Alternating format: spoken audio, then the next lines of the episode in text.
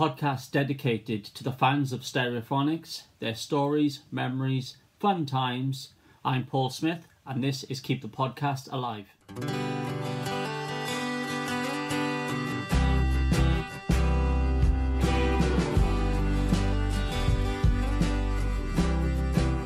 Hello, and welcome to Keep the Podcast Alive. I'm Paul Smith. My guest this week is Mr. Ash Palmer. Ash, how are you doing, mate? You okay? I'm all right, mate. How are you? I'm good. Yeah, not too bad, mate. Not too bad. Um, it's been a couple of weeks since I've done um, done an episode, and I know we've been trying to get this one tied up, and you know, get get a time when we're both free to get this one tied up. So I'm glad we've got it.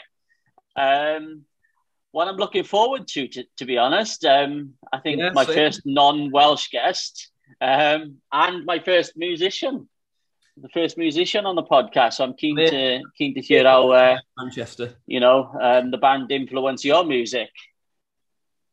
Yeah, massively. Um, there's they're the reason I am a musician. It's like the first gig I ever went to mm-hmm. was for some reason in 2008. I was 13. My mum and dad's decided that they were taking me and my sister to see some sort of show, and they might have picked I don't know, a theatrical production or something or whatever. But for whatever reason, they I think they've been to see Stereophonics before, and we're like, oh, we'll, we'll take them to that, thinking you know it'll just be an experience for them to see a live performance because we've never been to anything like that before. And I just became obsessed with it before I even went because my thinking was, if I go to this gig and I don't know any of the songs, I'm going to be bored shitless for two hours. Yeah. So I started getting the Stereophonics albums out, and I got and I knew a lot of the songs anyway because Stereophonics had been on it. I can remember them being on in my dad's car, Word Gets Around being on, and I was born in 95. So if I can remember Local Boy being on in the car, I must have been maybe two, three. It's the first song I ever remember. Yeah, definitely.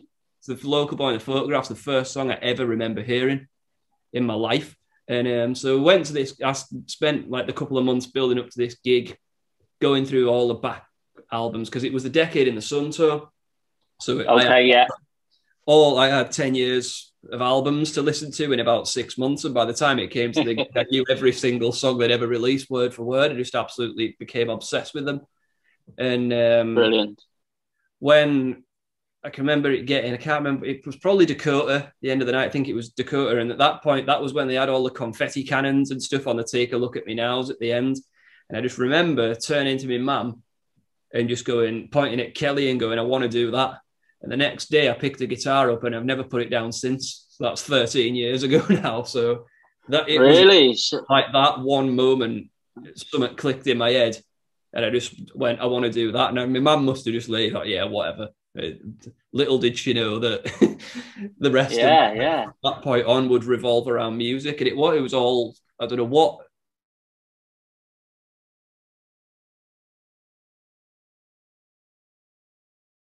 like I couldn't play an instrument. I used to sing in the school choir and stuff, but when yeah. I was a lot younger. But there was never anything, and then something just when they decide what what it's just one of them fate things, isn't it? Whatever made them buy the tickets to that gig, and me go back through all the albums, and then something just clicked that night, and I've been doing it ever since. So that's so it. That's that's uh, that's how you chose your career path. So is is um is your music what you do full time? Um, no, I do. I'm, i did a degree in music. Um, I finished it. Well, finished it. It got cut short by lockdown. I was in my third year, and we just kind of got told not to go in one day, and we never went back because we'd finished. But um, my, degree, my, my, my, degree's in songwriting, and um, I'm still I'm like working with my manager Owen, who you you introduced himself earlier to you. Um, and performing, re- releasing music onto Spotify and stuff. But sadly, these days, doing that isn't enough to live off. But I do have a day job, and I've actually recently started a new job that I absolutely love. It's just working in a warehouse, but it's it, yeah, it's nine till six every uh, Monday to Friday, which means evenings and weekends I'm free to do music. So I, I actually that's really it. like that's your time to do your gigs then. Yeah, um, for, I've finally got to the point in my life where I've got the balance between you know, I work. You're not missing any gig opportunities between 9 a.m. and 6 p.m. on a on a weekday, so everything's kind of worked out like that. Happy days, mate. It works. It works around you and your music. That's all you can ask for, really, isn't it? Yeah, exactly. It's brilliant at the minute. I'm I'm just waiting for venues to get be allowed full capacity again, and we can get going. I've got I've got years worth of new songs written, to be honest, that are ready to record. So it's kind of getting frustrating yeah. yeah. that we keep being held back and held back, and as soon as they get rid of this lockdown stuff, then we'll be going at it. And I think I think I can probably speak for the majority. Of course, everybody's just going to go mental. I've like Stereophonics have already finished an album, haven't they? Kelly said the other day, album number twelve. yeah, they um, yeah. He, he, put that little video out a couple of days ago, didn't he? Saying yeah. it was done. Um, we'll see it. I think he said the end of the year, didn't he? Something. Yeah, I think five months. So is that November? Yeah, yeah. Sort of November, December time. Yeah. Well, they normally do a tour. So interesting. Um, yeah, it is usually late in the year, isn't it? The tours. Yeah, yeah. So something to look forward to. I know um, a lot yeah. of fans are looking forward to the Scarborough gig as well. Yeah, I'm, I'm looking forward to the Scarborough gig, which I know. I think it's touching. Well, it's not touch and go, but people are getting worried that they may uh, cancel it because um, I think was it Kendal Calling was cancelled that they were yeah. due to play at. Yeah, that got cancelled. Yeah, so week. but as like say if Scarborough, like anything, it's it's all touch and go at the minute, isn't it? They can kind of just these knobheads who are in charge can just do what they want, can't they? At the moment, unfortunately, but I haven't actually got tickets to Scarborough because um, it's on a weeknight, I believe, and I, by the time I finish work, and I wouldn't have, I don't finish till six, so I wouldn't have a chance to get in there. But I'm yeah. Holding, I'm holding out for a gig on this side of the country at some point. I'm in Manchester, so uh, okay, yeah, I'm, I'm, you know, I'm sure there'll there'll be something. I'm sure there'll be something. Um, like you said, as soon as um, as soon as the lockdown ends and you know they start announcing full capacity and stuff. Yeah. Um, have you have you done many gigs yourself since they've started to reopen? Are you even allowed to do gigs at the moment? Yeah, we can. I think up to a certain capacity. There's a couple of venues in Manchester have been running gigs in their beer gardens and little outside spaces and stuff. I think people are being very clever and inventive with how they can kind of bend the rules a little bit to get away with putting gigs on. Yeah, I did one a couple of weeks ago and it was absolutely amazing and um, it was nice to be back on stage. So I've been fighting on through lockdown. I, I did quite a lot of live streams and some of them got quite a lot of views, but just technical difficulties were getting to the point where I was just like, you know what, I'm making myself look like an idiot like every going on. you get three songs in, and then somebody would come in the room and go, "We can't hear you," and it's just oh, it's just doing yeah, my, yeah. The internet will cut the, off us. The joys of the internet, yeah. isn't it? That I'm working from right. home and stuff like that. Yeah, I was just like, right, I've had enough of this. You can come out and see me when lockdown ends. And making myself look like a tit on the internet, trying with things I can't control. But yeah, it's amazing it's amazing to be back on a real stage and have people joining in and singing along and stuff. There was one moment in that gig that I did where I played a song that everybody just jumped up and started dancing, and all you can see on the video is the bouncers running around telling everybody to sit down, and it's, it's like it's like but yeah. when that goes away, it'll be even better. But it was just it, that was funny in itself, but it's just yeah, it will move. Even on. Oh, absolutely, absolutely. I mean, it, it will get better, but um, I, I, I suppose it's quite hard because you're not even allowed to like sing along at gigs. I don't, I don't think you like you have to sit down and be quiet. Yeah, there's um, there's a lot of bands getting pissed off because they they're playing and because the crowd are kind of joining in, they're getting told to turn the PA system down. So then they're like, "What's the fucking point of playing then?" it's like it, it defeats the yeah, purpose. Yeah, yeah, yeah. but you know, you, obviously with Stereophonics Scarborough, they're not going to be able to tell them to do that, are they? So no, definitely not. Definitely not. Uh, like you said, you've got um, you've got tons and tons of music. Um, you know, yourself written music. What's tell tell me about one song that has been influenced by Kelly or the band. What's what's the, what's the biggest one? Um, it'd be hard to pick one because, to be honest, they're all influenced by stereophonics in, in some way, shape, or okay. It's But the thing I take most from Kelly and the thing I like the most about his style of songwriting is the ability to tell a story. Um, I like that in Irish music as well. And even some songs, I know it's a random one to associate with that, but Eminem, for example, can tell a story within a little, and I always found that really interesting. Um, so I've tried to do that in a couple of songs. It was my old, I was in a band called A66 a couple of years ago. We had a song called Borrowed Time, which when I first moved to Manchester, I was really struck by the number of homeless people that there were. I'd never seen that before in places I'd lived. That wasn't, there'd be like one homeless person. Um, it, it, here it's really, mm. really common. And when I first moved here, that was quite shocking and it struck me. So I wrote a song. I think like it was from the perspective, this guy who was homeless had created this big personality that he used to be like a film star or something, and he used to stop people to tell them this story. And um, then at the end of the song, it materializes that it was all made up, and the reason he made that story up was just to get people to talk to him, so he had company for five minutes.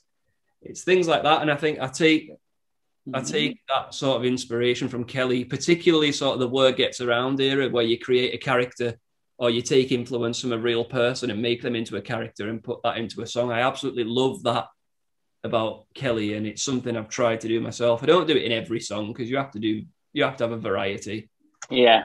Um, but yeah, of course. That's so. I guess a specific song would be things like Traffic, Local Boy in the Photograph, and the ones that are um, Goldfish Bowl, where there's either a character or lots of characters that you then develop into a story. And yeah, I think that's the relatable thing about it. I think that's why like Word Gets Around is my favorite album, not just by Stereophonics, but by anybody ever of all time. Okay. And, um, I think it's the relatability. You know, I'm from a working, I'm from a town called Workington in Cumbria.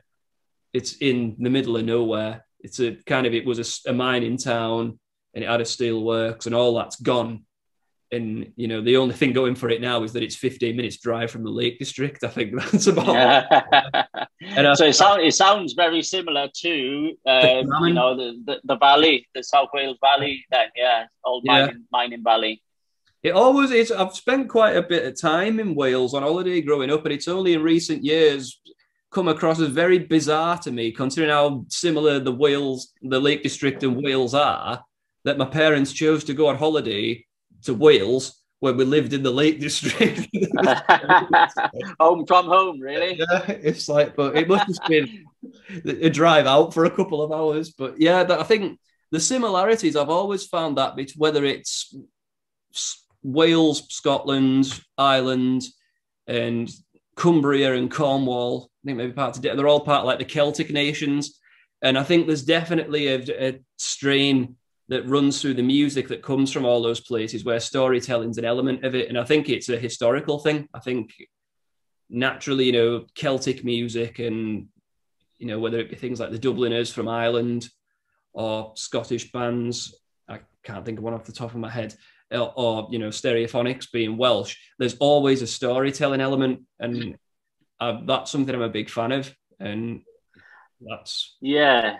And I think in places like that, like you said, there's there's not a whole lot going on. You know, people would yeah. kind of, I don't know, sit in the pub or whatever, and you would have all those characters that, you know, that Kelly talks about and writes about in his songs. So I, I think there's an element of that in there. You you know, you you do just sit around and and listen to these characters and their stories and stuff. Yeah, exactly, and it, it's I've seen Kelly say in interviews before, he have that thing where somebody will come up to him in the pub once he's famous and tell him a story and be like, "Oh, don't put that in a song." Meaning, yeah, yeah, that, yeah. Oh. And it's weird how it goes from him, or even maybe I guess he's well into it now, but somebody like me just sitting, I guess people watching, and just social observations and taking that and writing it into something. And then if if one, you know, for when Kelly was writing songs like Local Boy in the Photograph, for him to write that as a kid in his bedroom based on something he just experienced, mm-hmm. probably thinking nothing of it, it'll have just been on like a scrap of paper. For that to then go to being, you know, played in um like Cardiff Castle, then Morfa, then the Millennium Stadium, then the headline Yeah. Glastonbury. And you must sit and look at the song on a night like Glastonbury gig and think, how has that got to that? Yeah. Uh, that, that's kind of the journey I'm on at the minute, and how far into it I'll get, I don't know. But hopefully, as far as Kelly did. But Yeah. it is a weird thing, like even just on the scale that's a lot smaller for me to go from me writing a song just for me when I'm bored or drunk or just you just randomly come up with things. And then to go on stage at a gig and all these people sing it back to you, you're suddenly like, well, that song's they've taken that now and that's theirs and they'll interpret it in their way and do what they want to do with it. And it is an amazing thing because nobody can really pinpoint where the songs come from in the first place. I don't Yeah. know. I've had people before like, what's your songwriting strategy? Is like, I don't know. They just come out of nowhere. I've never tried to like sit and I'm like today, like 11 o'clock on a Thursday, I'm going to write a song. It's just like, you might not write anything for six months, then write 10 songs in three weeks. It's a Yeah. random thing. And I haven't, I can't explain to anybody why I can write songs and why other people can. I don't know. I have no idea. I have no idea where they come from and I have no idea how I do it. It's just something. Yeah. And Oh, it's, it's, it's definitely a, um, it's definitely a talent, I guess. You know, I don't, if it, if it wasn't, then we'd all be doing it, surely. Um, yeah, yeah. you know, it, it is definitely a talent. Uh, and, but that was my next question, kind of, you know, um, I, I, when are you most creative? What kind of gets you in the mood, um, you know, to write your music? Um, it's hard to pinpoint because I haven't I haven't written a song. Like a lot of bands I'm, you know, I know have written entire albums during lockdown. I Hmm. hadn't written anything during lockdown. You know, I found absolutely no inspiration from it whatsoever. Other people found it, you know, that I guess it's that thing of I've suddenly got all the time in the world and no distractions whatsoever. I'll get myself in my home studio and create a masterpiece, which is fair enough. For me, Yeah. I found it was depressing and I I did live performances to keep myself going. I didn't really ever I mean I put I'm um, not somebody who can produce or record my own music. I know a lot of people can now. I'm very retro with it. I, I literally sit with an acoustic guitar and a pen and a piece of paper and write music. A lot of people Mm. don't work like that now. But um, so yeah, I did. The inspiration didn't come from that for me, like it did from a lot of people.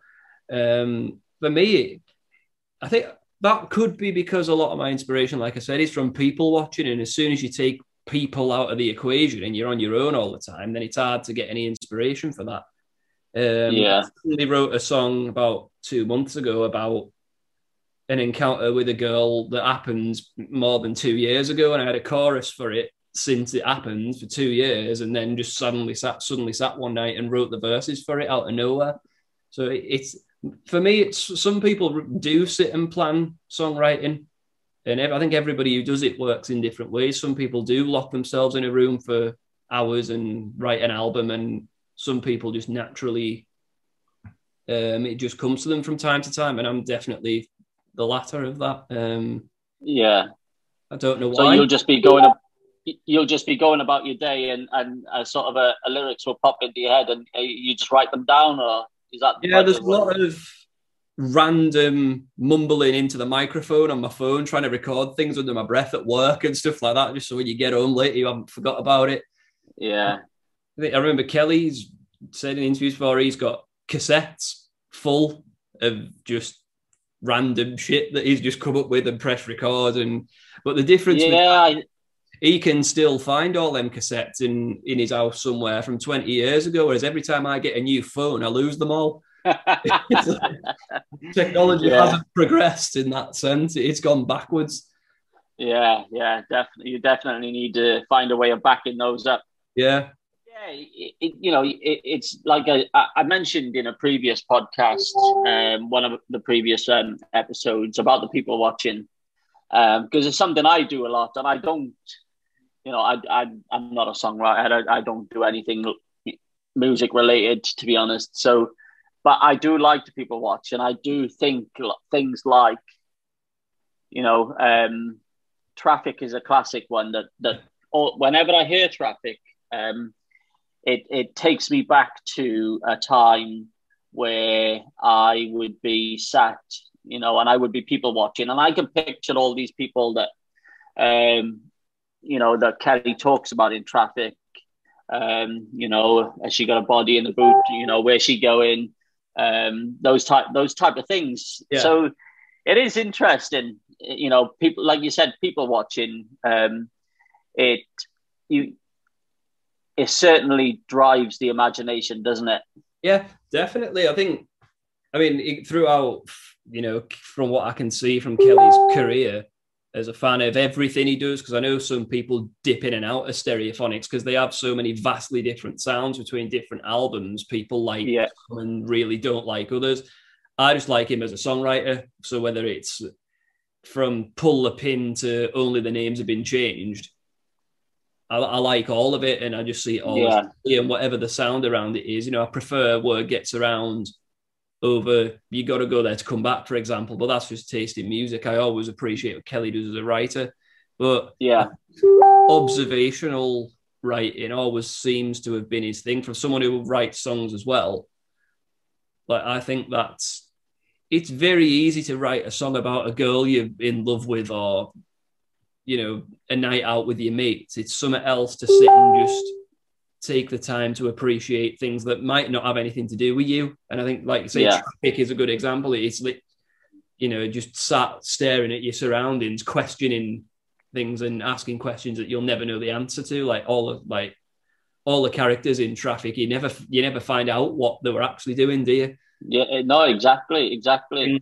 And you know, um, when as a, as a, a teen, maybe 16 or 17, when I first start, started going to the pub. And we'd be we'd be sat in one of the pubs in Aberdare, and you you just sit by the window and you'd watch these same people, you know, walking past, and um, you know, you you just think, what what where are they going? What are they doing? And yeah. it, it, it certainly does get the you know the imagination and and and you can see how traffic was i guess was created just from doing what probably all of us enjoy doing. Certainly me i'm, I'm definitely a people watcher but it, i think it's a you know it's a, it's a definite talent to, to put that into into words i guess. Yeah well it's the same thing. It's it pubs are a good one because like the next the song I've just recorded, whether it be the next single or not, I'm not sure, um, was like you're saying about about the pubs in Aberdare, where you can, you know, that's what pubs in small towns are like. But obviously, I live in Manchester, so the majority of the pubs aren't like that. There's no locals, and well, the, but there is. I've found that Irish bars are a good one, and the most recent because you do get locals and you do get that kind of community in that place, even though it's a big city. You know, you walk in and people are in all the time watching the football or watching bands you all know each other. And I wrote a song. If you know the song The Gambler by Kenny Rogers, it's a bit like that. It's about meeting an old guy in a pub and you know you're not in a very good place and it gives you like some words of wisdom and you go out of there feeling better about life and then the guy passes away. So you, it's that kind of thing. And um, yeah. I think that's again you don't get that. I guess if you like yourself being from Aberdare or me being from a small town in Cumbria, or even if you move to a city, you're kind of drawn to those places where the small town sort of atmosphere still exists. Yeah, because I, I, think it would be very easy to move to a city like Manchester and just lose all that storytelling ability. Because I think absolutely, I think uh, like an example of that that people people always go on about how the Arctic Monkeys later albums are nothing like everyone loved the first album because it was very small town and I know it was in Sheffield, but it was all about going out in nightclubs and you know sitting in taxis and stuff. And people like, oh well, the new album is the new albums aren't like that. It's like that's because Alex Turner's a multi-millionaire, and I'm pretty sure he lives in LA now, so he's not. Yeah, yeah, yeah. The pub in Sheffield, is he? That's it. It's, I think you. He, he doesn't live in a little small town anymore. I think Kelly's kind of kept that. I mean, I believe he lives in has lived in London for a while, but he's he's yeah. kept in touch with his roots enough that the songwriting hasn't suffered. Because the most recent album, I think that kind, I think that's it could have been a Kelly solo album because it, it's very personal. And at the time when it came out, I it, I think a lot of the influences of like Bob Dylan and Neil Young and stuff come across on, Yeah. on a kind album. Um, Definitely. Obviously, in hindsight, after seeing his film and stuff, now we know all the stuff that Kelly was going through in that. Yeah, and it definitely Yeah. comes across, doesn't it? Yeah. But when the album came out, we didn't know so much about all that. Um, No. so you know, um, the thing with his throat and his wife apparently miscarried with twins when they were about to go on stage at a festival and stuff like that. So Yeah, yeah. And, all and that comes when you listen back to Kind now. You're like, oh, so that was a snapshot of where he was at that time. And to be honest, I guess that is uh, when you were saying earlier about when does the inspiration come to write songs. I think a lot of the time it's at the darkest point yeah, in Yeah. when you when you feel at your worst and things aren't going well. And I think that's probably where that album came from for Kelly. absolutely. And and you it definitely it, you can definitely tell. Like you said, after watching the film, you know what he Yeah. was going through. But when I first listened to it before seeing the film, um, I thought um, it was either you know the end of the band, or I just thought you know Kelly'd had enough of, of life in general. I honestly felt like that. You know, He said um, that, didn't he? I, th- I think he was ready to walk away from Stereophonics and just wanted to do other stuff. And I know he's got another band now with his members of the Wind and the Wave. Uh, yeah, they. I, I think they've got an album coming out soon, or it might already be out there. I don't know. I'd be interested to hear that because it it appears in that that Kelly maybe isn't. You know, in Stereophonics, it, it, it's effectively the Kelly Jones band, isn't it? And he's Absolutely. the center of everything with it. Whereas in Win with that new band, I can't remember the name of it now off the top of my head, but um, it it seems like he might be not so much in the driver's seat. So it'll be interesting to see what his contribution is when he's in a different position to where he's always been and where he's comfortable. Yeah, definitely, definitely. It, it will. It, it'll be interesting to listen to him, like you said, in a different, um, you know, in a different. What's the, different- word? Light, it's Yeah, in a different light, in a different position within the band. Like you said, you know, he, this has been his band since since the start. You know, him and him. I know Richard's been constant, but Richard is always in the background, kind of thing. Um, you know, Kelly's always been the main man, um, front and center. It will be interesting to to to see, you know, how that goes. Um, I've I've one for you actually because you've you were around when they first came out, weren't you? Because I missed that. That's the thing for me at the minute. Like my generation, like the the music era, the the era of the nineties that I love, where it was all, you know, it was bands that were like me. They, were- they were all generally work, whether it was Oasis or Suede or Blur or Pulp or there was the Brit The Britpop stuff. Whereas I kind of I, I missed it because now what I do and the music I like could not possibly be more out of fashion. It- we- we're kind of pissing into the wind trying to market my music to the mainstream now. But I guess like you know what what are you glad you were there at that point in time to catch that and get to watch what's it like to watch a band like Stereophonics come from you know playing in your local pub to being one of the biggest bands that's ever come out of Britain.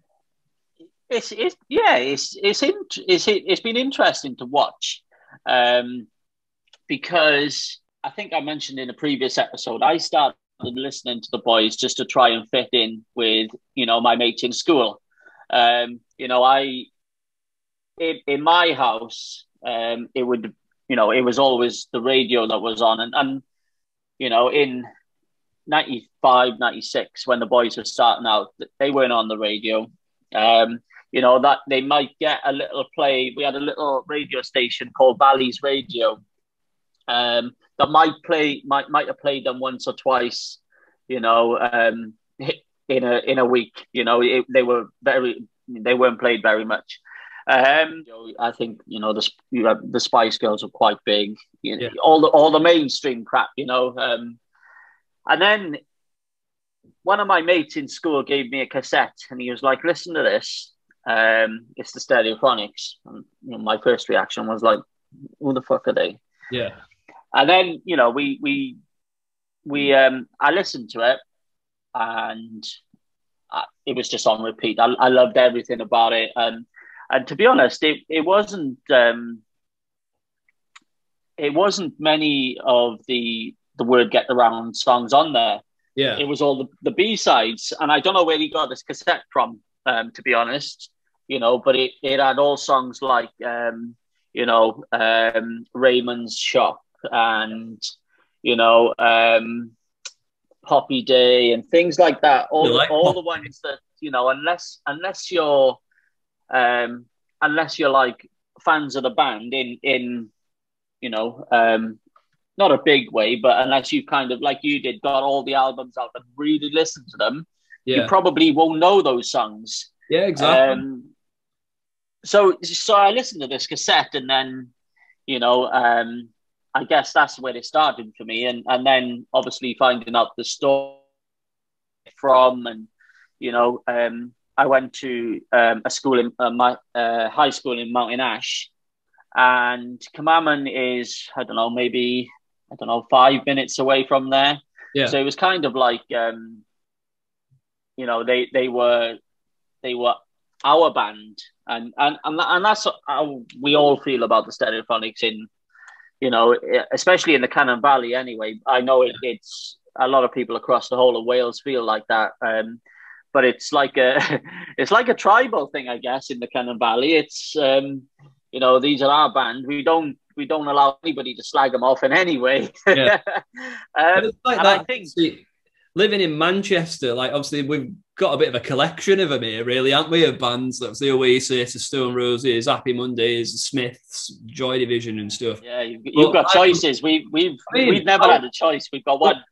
For me, it was like even like, even for Stereophonics, I wasn't born, so I definitely wasn't. Well, I was born. I was Stereophonics. I was born '95, so Stereophonics kind of became. It was '96 was Local Boy, wasn't it? The first single, and '97. Yeah, yeah, yeah, yeah. But so for I was only two then. So for me, like I missed all I missed that all of Manchester and stuff like that happened before I was born. So Yeah. for me, it's like the only bands that like the Courteeners are one. I, I, the first time I ever saw the Stereophonics, the Courteeners were supporting. So Okay. I've the Courteeners from that, and then I've seen them play to sixty thousand people in Manchester. But nice, know, nice. they're, you know, I mean, for me, they're not even in the same league as Stereophonics. But it's No, like, no. it's nice But but you know, um, go, going on from that, then um, uh, I I remember saving up all my um, my pocket money for a couple of weeks um, to be able to to um, go and get word word gets around from Virgin Megastore the day that it came out. Um, you know, it, it was a big day for me because it was um, I must have been about thirteen at that time. Um, and it was the first time that I was allowed to Cardiff on a train on my own um, without my parents. So you know, it was a it was a a lad's day out, I guess. Um, the, the the boys, I, they did a sign in there. I think it was they were there at the midnight. I think it might the Virgin Megastore might have opened at midnight for the for a sign in. Um, obviously get there at midnight. Um, but I went I went the next day. But um, you know, to go from that, I know Virgin Megastores was was rammed that whole day. I think you know, um, but. That was still compared to what they are now quite a, a small. You know, they Yeah. they was they were small time then, probably unknown outside of, you know, outside of maybe South Wales or or rel- little known outside South Wales to now.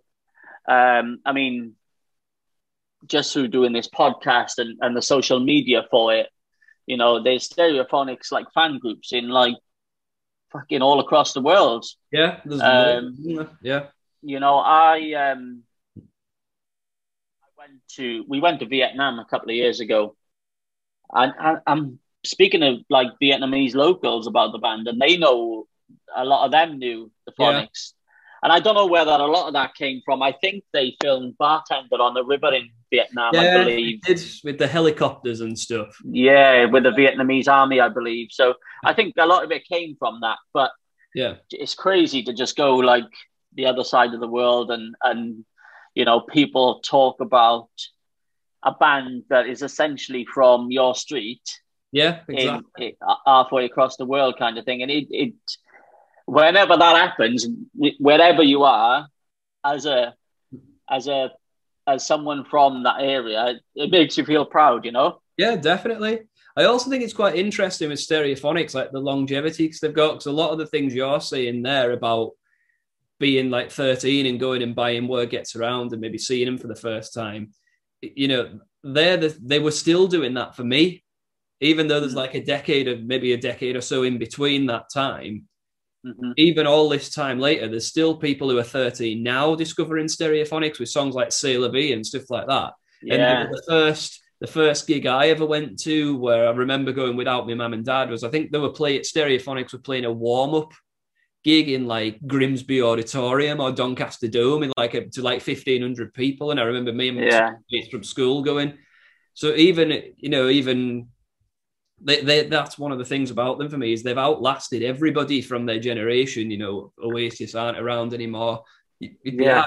Finds probably you can count on one hand the amount of bands who've lasted, especially through all the changes there's been in the past 10 years mm. in how people consume music and what people are interested in and stuff. I think it's there's something about stereophonics that's just cross generational and that people can still get into it. But I, I, don't think there's many bands you can say have done that.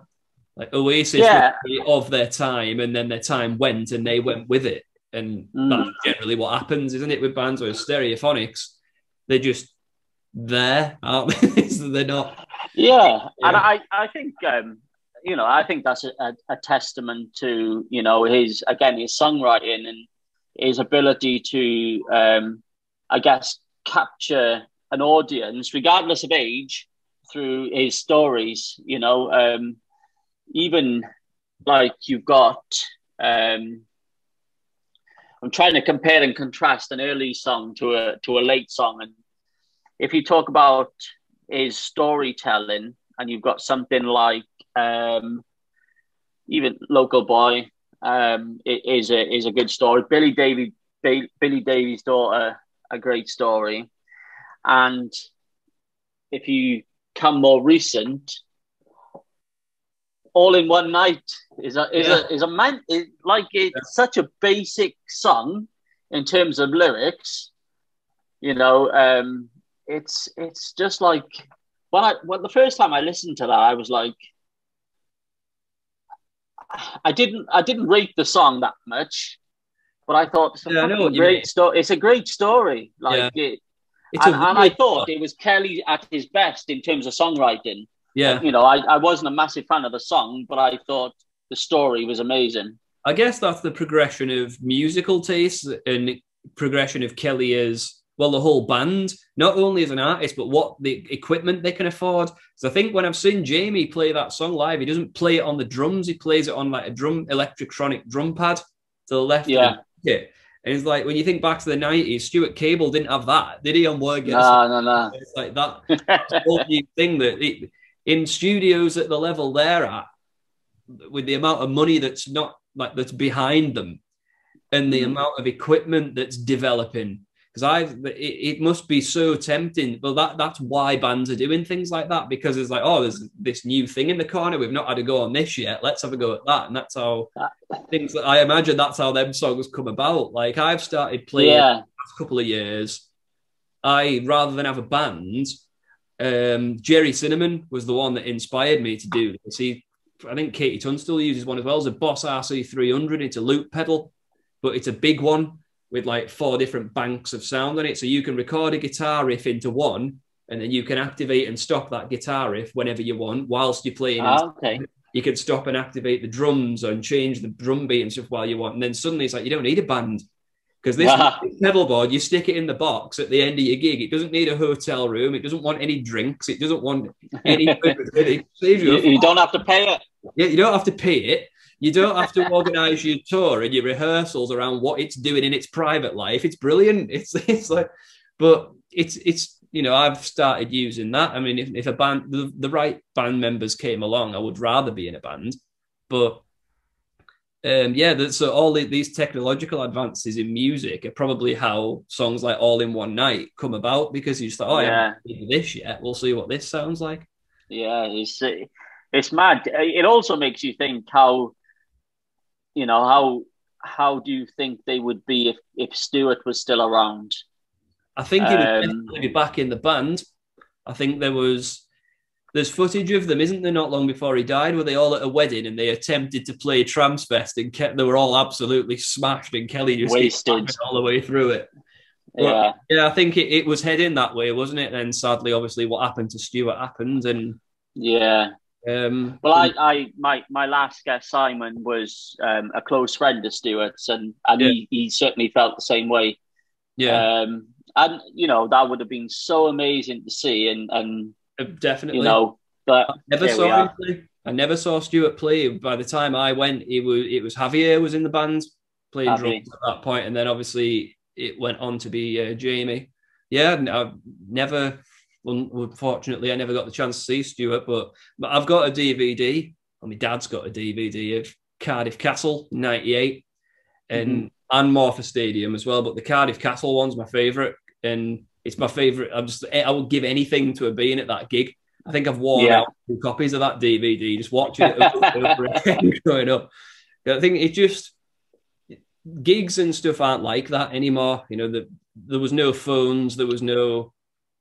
Everybody was just. That's it. A, a, lot of people watch there, you were a mobile screen yeah. now, don't they? Yeah. So if you were there, you were there. If you weren't, you missed it. Tough shit. And yeah, you know that yeah. made it more special. Whereas now you go to a gig it might be the best night you've ever had, but every fucker else has seen it on YouTube 24 hours later, haven't they? And it's yeah, like, yeah, away from it.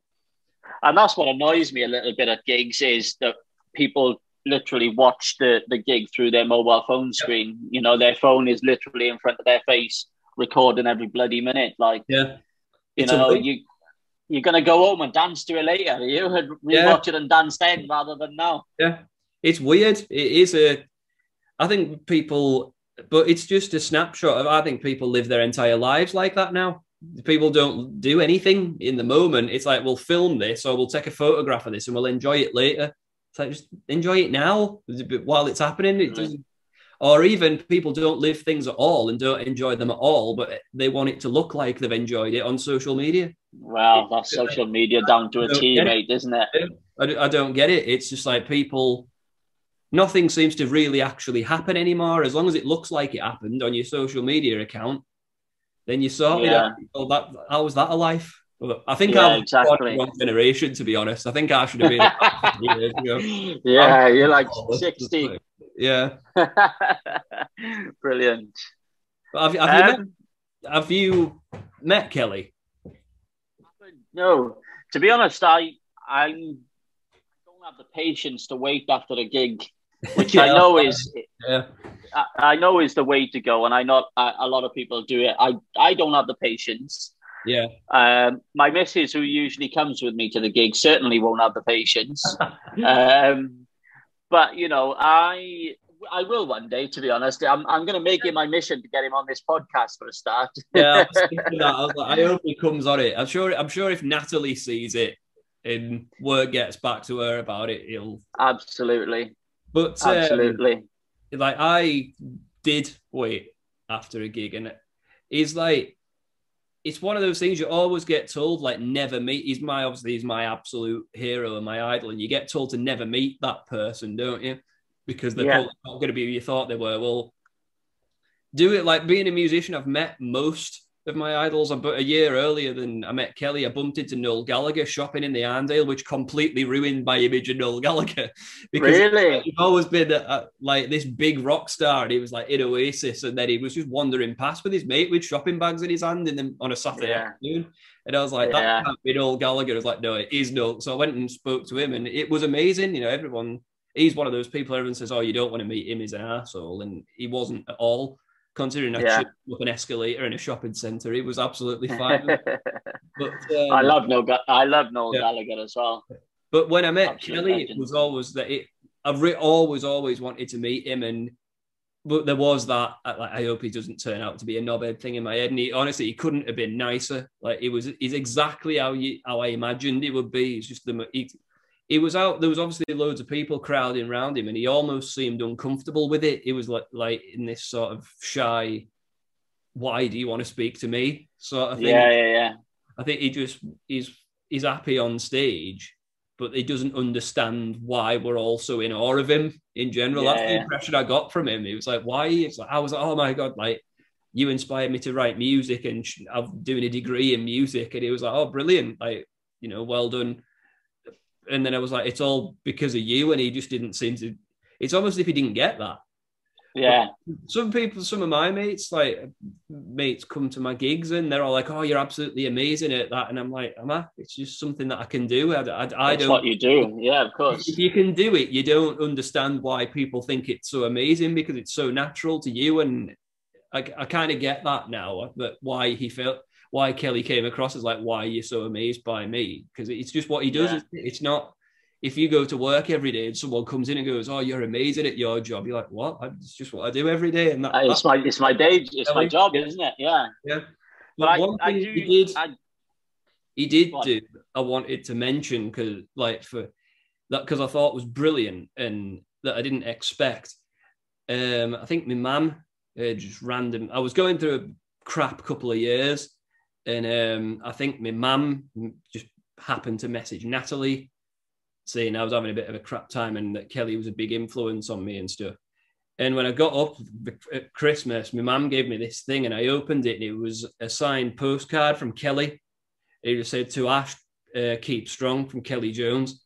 And I was like, the fact that he was bothered at all, like he's so famous, like what what difference does it make to him whether whether where I'm having a shit time or not? And yeah. but for somebody, she's Natalie or somebody's obviously said to him, you know, this kid's massively inspired by you, and it would mean a lot. And for him to take, I know it's only thirty seconds out of his life, Yeah. but to actually bother and to actually write it specifically to me and sign it and listen to what was going on, I thought, I think that says a lot about what he's like as a person and how down to earth and in touch with his roots he general, genuinely still is, even Yeah. being as famous and as successful as he's been. So I think that's why he's like a cut above every other band I like. For me, it's him as a person. he- He's just brilliant. Yeah, and I think um, he, he hasn't lost touch with with his fans. That a lot of musicians, when they get to a you know a, a certain level of stardom, do almost.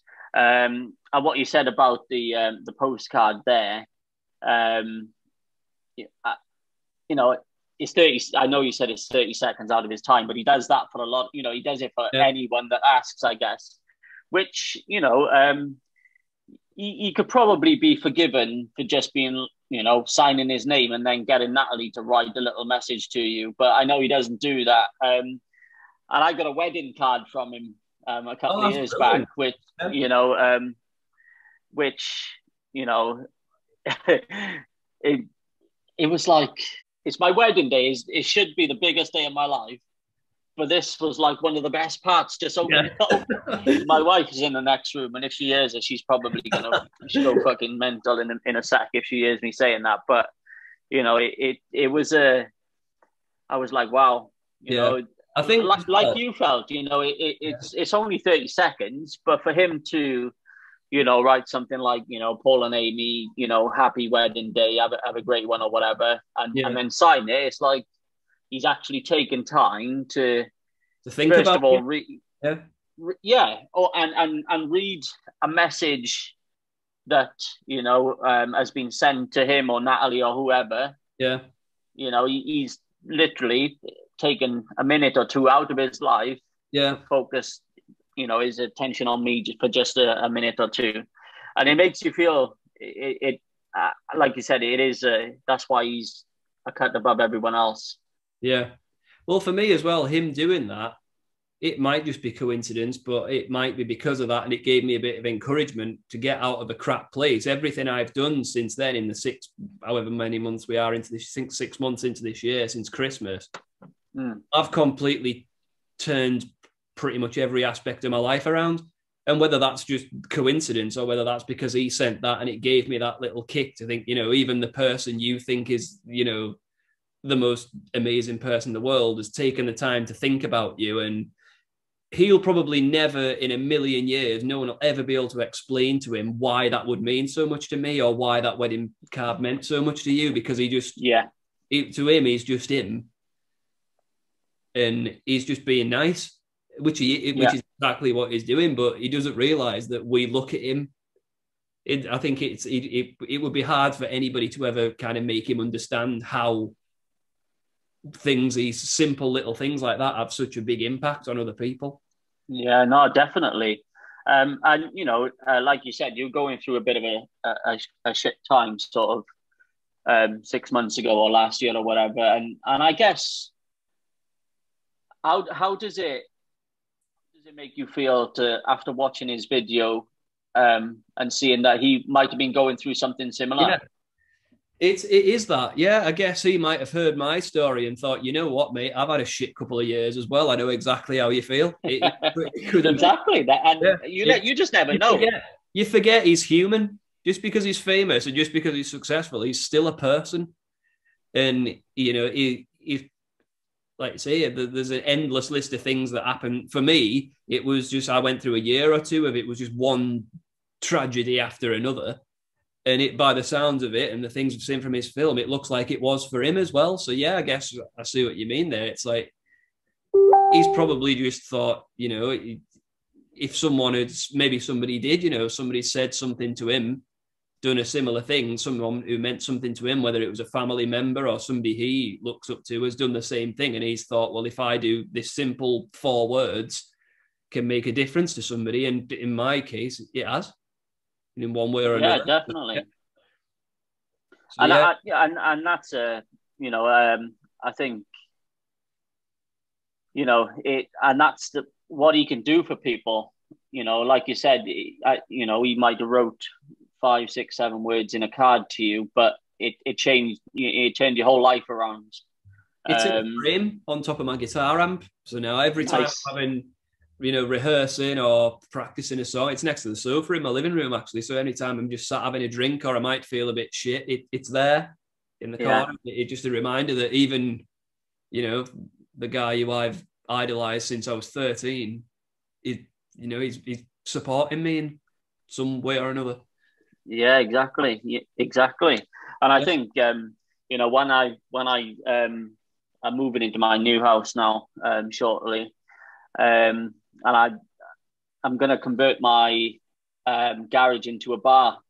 Um, and, and my yeah, yeah. you know my all my phonic stuff are going on the wall um, in there. You know that's going to be my little kind of man cave and my my little you know dedication to the to the band. I think. Yeah. Somewhere, yeah. somewhere to do your podcast from. You have to set it all up in that, the background. Exactly, exactly, yeah. mate. Exactly. That's that's the plan. Um, so you'll have to see if you can get them to brew some more of that stereophonics. It was an ale that they brought out a few years yeah, ago. Yeah, um, I never I'm not, I'm not sure they still. Hmm? I never managed to get a pint of it. Do you, I got a couple. Um, yeah. And it was the day um, of this gig, actually. Keep the Summer Alive. Yeah. 2000, 2016 Cardiff City Stadium. Yeah. Um, I think they might have only been, you know, was it, I think it was Brains pubs that were doing it. Um, yeah. You know, we managed to find one bar in Cardiff that was doing it. Um, and they were doing it at the gig. I, I, don't know if they did it at any of the other gigs, uh, you know, around the country and the world, but they certainly had it at the Cardiff City Stadium one. Um, and I don't even like ale, but I had to have some just because, you know. exactly. So there's a few bands doing things. The, I know the Courteeners brought a beer out for the kind of a similar thing. I think they had a big gig in Manchester, and for a few days you could get it in bottles. I've got I kept two of the bottles. They're probably worth a fortune now. But yeah, definitely. five years ago. But the Pogues brought out a whiskey as well. I drink that. You can buy that anywhere. I, buy, I drink that all the time. But yeah, yeah. But um, nice. It's a good thing to do. That's something I'll look into one day. If the music's not going so well, I'll just bring a drink out. It's, it's yeah. Yeah, definitely, definitely, mate. It's, it's an idea. Yeah. Um. So, Ash, we're just about coming to the end. We're just about running out of time, mate. Where can we where can, can we see you, or where can we find your music? Um, in terms of live gigs, obviously I can't really say much at the minute because of lockdown. But mm-hmm. um, if you go on Facebook, it's Ash Palmer Music. Instagram, it's Ash Palmer Music underscore 95, just because it's got to be awkward on there, hasn't it. Um, Twitter, Palmer Music as well. Um, but the music's all there's can't remember how many songs there is. There's a few songs on uh, Spotify, Apple Music. Basically, they get uploaded to this thing called DistroKid that's like a distributor. It's on all the major ones. If you use any of the major ones, it's on there. And there's some really random ones that nobody's ever heard of that it all gets put on. But Spotify and Apple Music, across the big ones, they're all on there. Uh, SoundCloud, if anybody still uses that. But um, if you go on the social media pages, there'll be I've got plans for new music within the next couple of months, and um, gigs. Are, everything's up in the air. Nobody wants to announce anything at the minute because it could get cancelled, and of course, the whole industry is in that boat. But um, yeah, if you go on those places, and if you're interested, and also I will post if I'm doing another one where I do loads of stereophonics covers.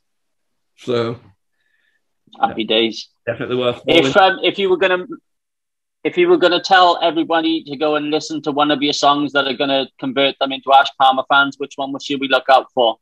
Um, I Made You Toast is the most recent single. It came out on St. Patrick's Day in 2020. And uh, that one seems to be the one people like. If you're looking for something a bit more stereophonicsy, um, Streets Where We Survive. It's one of my older songs, but yeah, that one's a bit more stereophonics. I Made You Toast quite Irish folk influenced. awesome. So we got a couple there. Perfect. Um, I, I've had a listen already. I love it. Um, and I'll certainly, obviously, uh, keep an eye out for you going forward, mate. Hopefully, see you live at some point. Yeah, um, and I'll let you know, and uh, maybe we can get a pint. Yeah, definitely, man. Because I'm sure there's a million stereophonic stories we've not managed to fit into the past 45 minutes, so we'll get some more in. Exactly, mate. Exactly. Maybe, maybe um, we'll we'll we'll get together again in series two as well. We'll do another yeah, one. Well up for that, definitely. Perfect, Ash. Um, what can we play you out with? Stereophonic song to play us out. Well, uh, I believe you've already had Local Boy, haven't you, on one? That's my favourite of all time. I think that might have been yeah, first. Yeah, I've had that one already, so I won't repeat that one. I'll um, I go. Th- that's like everybody has their favourite one, and then each week you might have a different one that's top. At the minute, I've had uh, "Lying in the Sun" on at work quite a lot, so we'll go with that one. Perfect. Lying in the sun. Awesome. Um, Ash, thank you very much for your time, mate. It's been a pleasure speaking to you. Thank you very much. Um, I appreciate it. We'll stay in touch and we'll we'll do it again and we'll certainly have a pint um, together at some point. Yeah, once lockdown's over with, we'll sort something out. Maybe at a stereophonics gig. Definitely. Ali. Cheers, Ash. Catch you soon. Cheers, man. See you in a bit. Cheers, buddy. ta Thank you very much for tuning in, guys. That's the end of this episode. Please hit the follow or subscribe button um, to show your support for the podcast, but it will also notify you when the next episode is live. Once again, thank you very much for your support. And to play us out, this is our guest's favourite stereophonic song.